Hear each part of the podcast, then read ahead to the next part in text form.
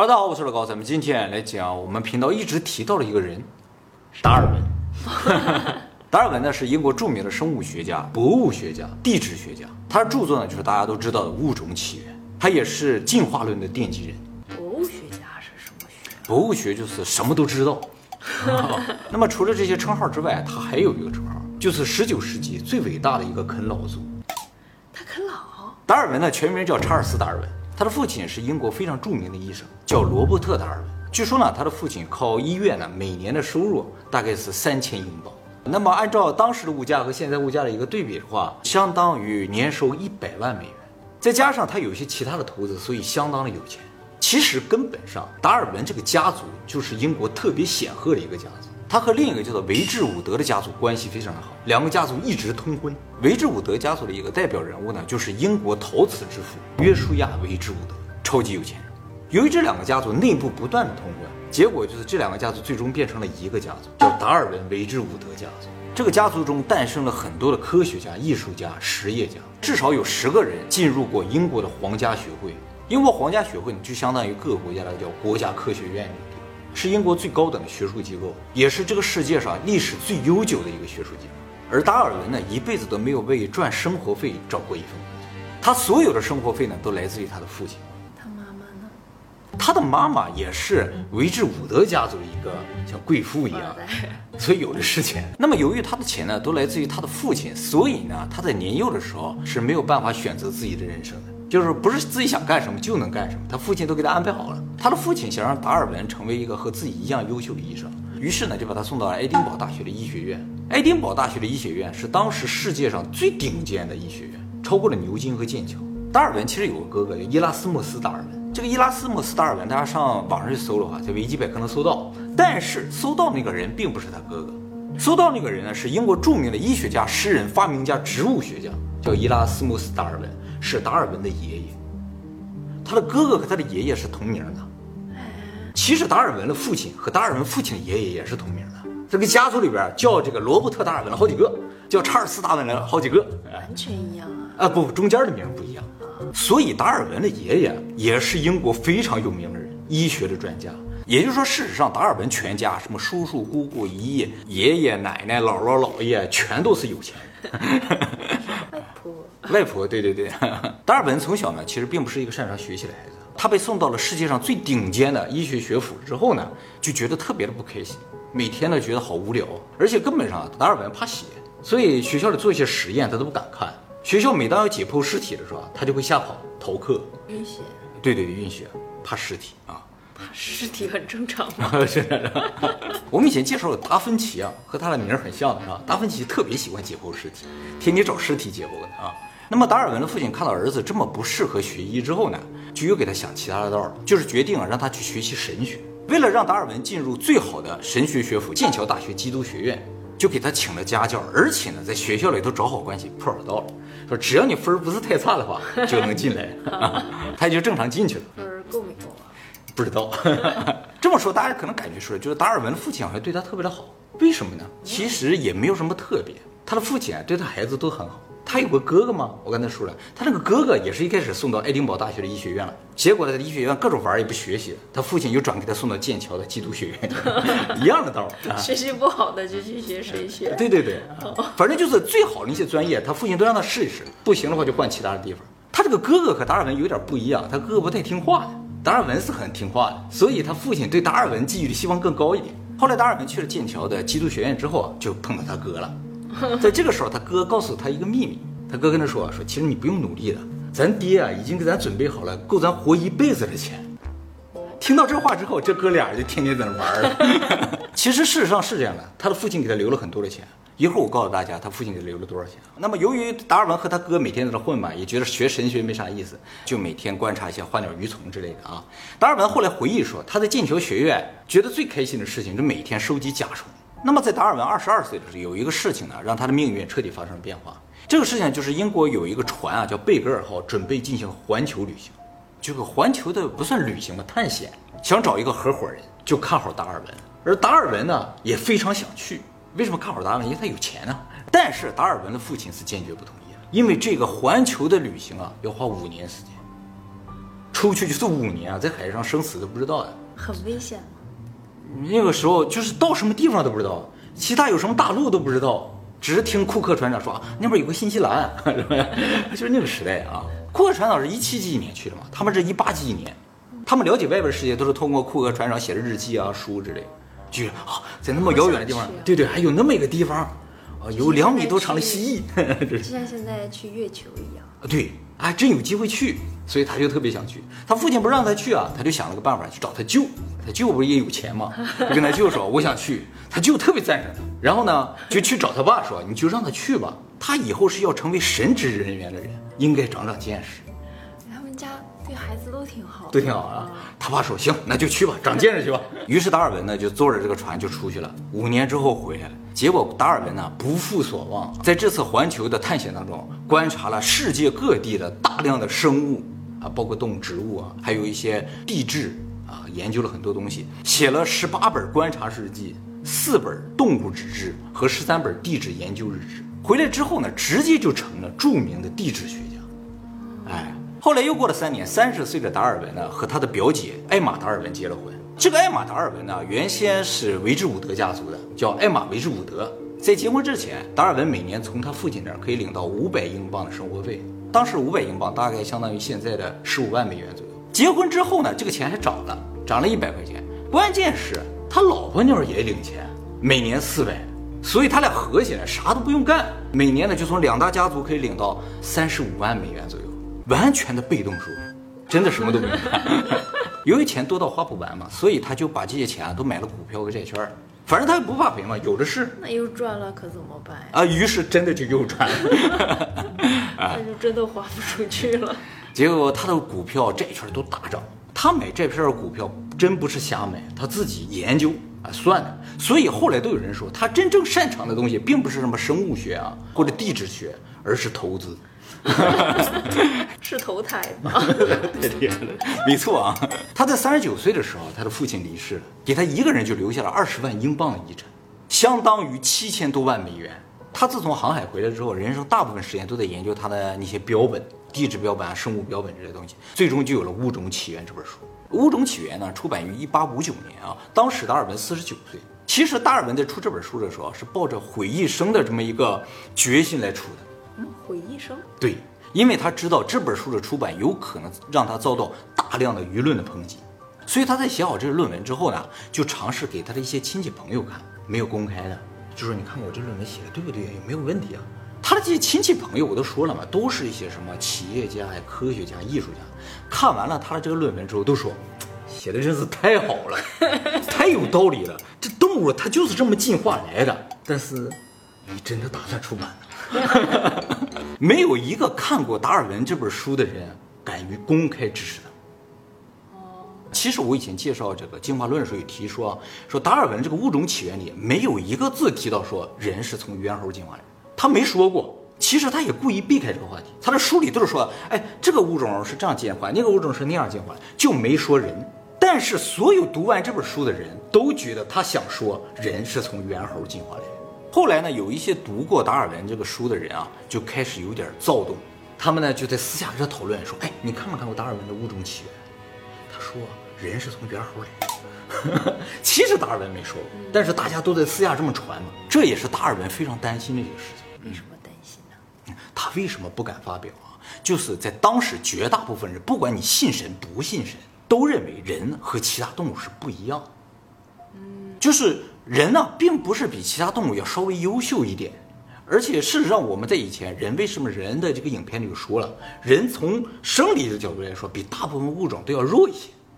所以在当时一个普遍认知就是人并不是单纯的动物，甚至人可能不是动物，他有很高级的伦理道德、是非善恶的观念，而且呢，人有利他行为，就是说人会为了他人牺牲自我，这在动物界、自然界是看不到的。没有，大象有同理心，但是并不会为其他人来奉献自己，你懂吗？人有这个特点，这就证明什么？人类在本质上跟动物是有一个区别的，而这个区别的唯一解释就是人并非自然产生，动物都是自然界产生的，他们就是那个样子，而我们和他们不一样，就说明我不是自然产生的，怎么来的？就是神所创造的。所以神创论和进化论的根本矛盾点并不是说动物是不是进化来的，而是人是怎么来的，这是一个矛盾点啊。那么如果达尔文的书中并没有说人是从进化来的，说人就假设人不是进化来的，那也会产生问题，就是那其他动物都是进化来的，人为什么不是进化来的，是吧？最终都会得出一个结论，就是人有可能是神造的，所以暗示了人有可能是从动物进化来的物种起源就遭到了强烈的抨击。而这个问题呢，实质上后来被进化论的另一个作者给完美的化解掉了。很多人可能不知道进化论有两个作者啊，进化论还有一个作者呢叫阿尔弗雷德·拉塞尔·华莱士，是英国著名的探险家、人类学家、生物学家。《物种起源》这本书确实是达尔文一个人写的，但是为什么会产生两个作者呢？因为达尔文实在是太害怕了。我刚才已经说了，他写完这本书本来并没有打算出版的啊，他自己已经满足了，我已经写完就完事儿了。但后来怎么就发表了呢？就是因为这个华莱士。这个华莱士啊，也和达尔文一样环游了世界，他和达尔文有同样的观点，他也认为动物是进化来的，也是个富二代，哎，也是个富二代吧。但是华莱士没有写论文，他看了达尔文的《物种起源》之后就说这书写的太好了，但是后来知道达尔文没有打算出版这本书之后啊，他说这样吧，我自己写一份，然后呢他就写，然后还给达尔文看看，达尔文一看说不，这不就是我的《物种起源》吗？他大量的引用了《物种起源》的内容，说我准备出版这个，你觉得怎么样？达尔文说啊，停啊，那我还是我出版吧，是吧？啊，就是要不这个人类伟大的发现有可能成为一个大发现的事情，就变成华莱士的了。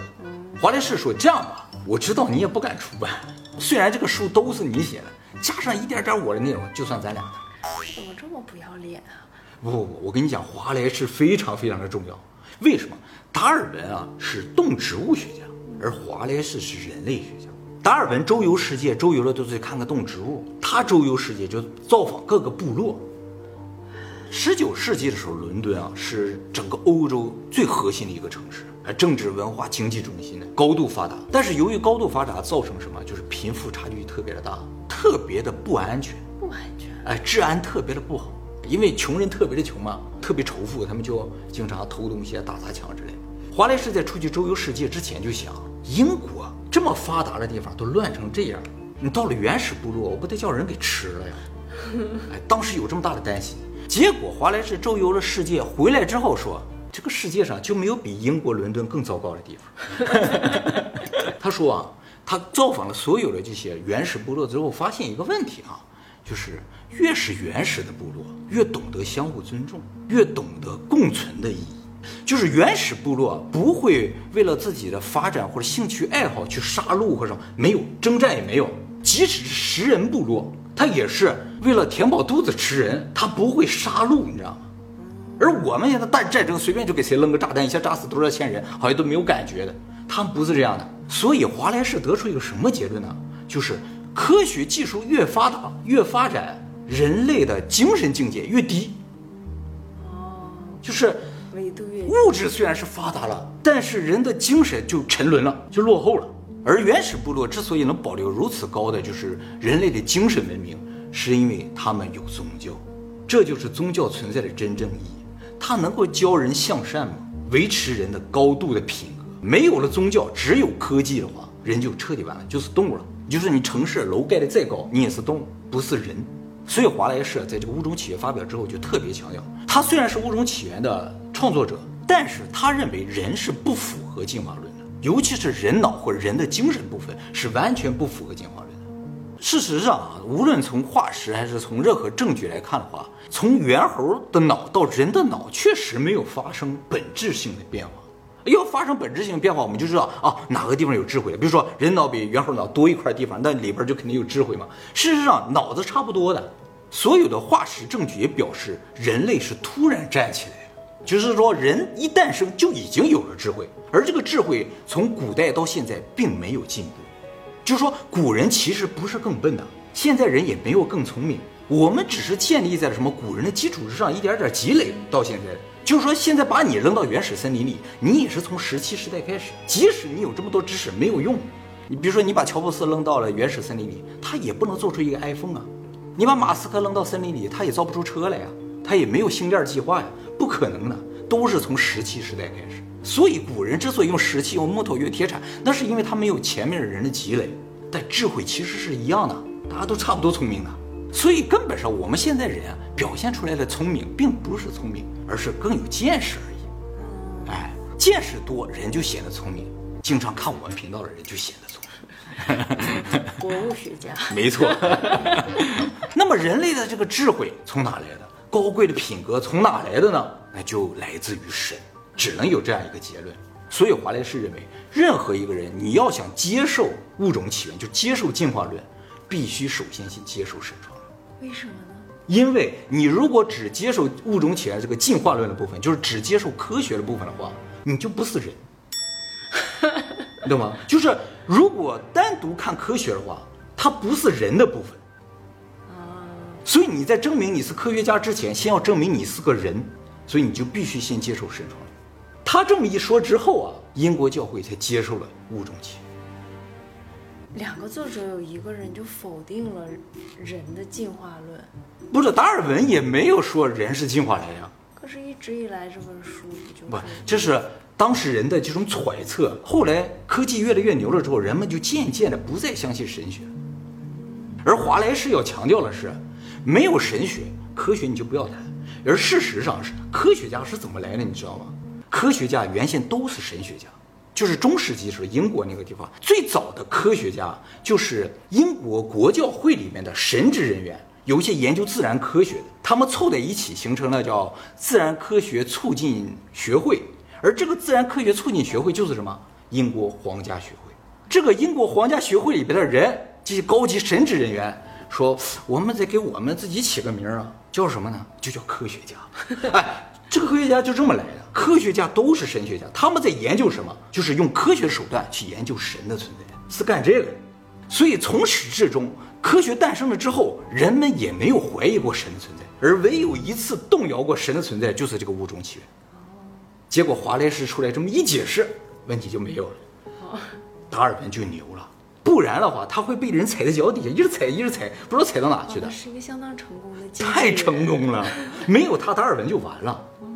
你别看他没写那书，他起到了非常重要的作用。是的，这就是为什么西方的科学家仍然会去教堂的原因啊，就是他们的神学和科学并不矛盾，科学是建立在神学的基础之上的。而到了东方就稍微有点意味不一样了，因为东方有可能有很多无神论者。你说东方无神论的多，他们结婚也要挑个黄道吉日，也是啊。所以华莱士说的是对的，时代不管怎么发展，科技不管怎么发达，只要有人的存在，神就一定存在。而事实上，进化论发表了之后，很长一段时间，整个英国就进入了什么？就是神学的一个热潮之中，所有科学家都在这找神啊，找灵这些东西，用科学的手段。那个时候最流行什么？就是通灵术。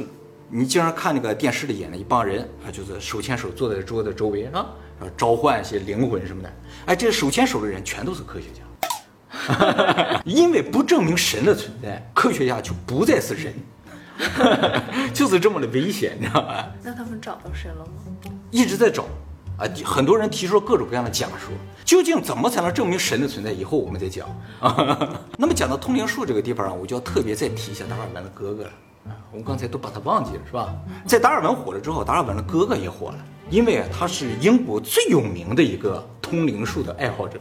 他的哥哥到处跟人说：“哎，我弟弟是达尔文，哎，一起来通灵啊！”哎，就那种感觉。而实质上，达尔文也是特别相信通灵术的人。他为什么相信通灵术啊？他是一个迫不得已的原因，因为啊，达尔文和他的太太总共有10个孩子，一个老婆生的。对，而这10个孩子啊，夭折了3个。其中他第2个孩子叫安妮·达尔文啊，10岁的时候得病死掉，这也是他一辈子最爱的一个孩子。所以达尔文是真心希望通灵术真的是存在，这样的话他就有机会再次见到他的女儿，而且他也是真心希望死后有天堂存在，这样的话他才能再次见到他的家人。他对家人的这种爱啊，是遗传自他的父亲。遗传的？对，他父亲就是这样一个人，一生奔波都是为了让他这几个孩子永远不用劳动，有的是钱花，都是为了干这个。而达尔文也是这样的，达尔文晚年的时候年收8000英镑，相当于250万美元左右。他和他的父亲也一样，在临死之前呢，给他剩下7个孩子，准备好了一辈子花不完的钱。在1882年73岁的时候离世。他老年的时候他就说啊，我这一辈子每天都有不完，就是我这几个孩子怎么才能够一辈子不愁吃不愁穿，这就是我的不完。所以达尔文这一辈子最爱的其实并不是什么生物学或者物种起源这些东西，他最爱的就是他的家人。哎，这就是19世纪最伟大的一个啃老族。其实自己也能赚钱呀。其实不算啃老族了啊，现在是富一代再加上富二代。